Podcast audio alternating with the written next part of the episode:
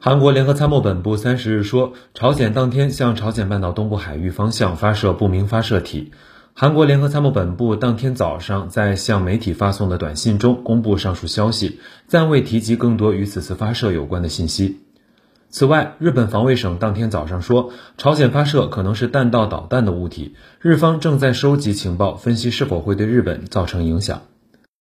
本月，朝鲜在五日和十一日分别试射一枚高超音速导弹，十四日成功发射两枚铁路机动战术导弹，十七日再次试射两枚战术导弹。二十五日和二十七日，朝鲜分别进行了远程巡航导弹试射和地对地战术导弹试射。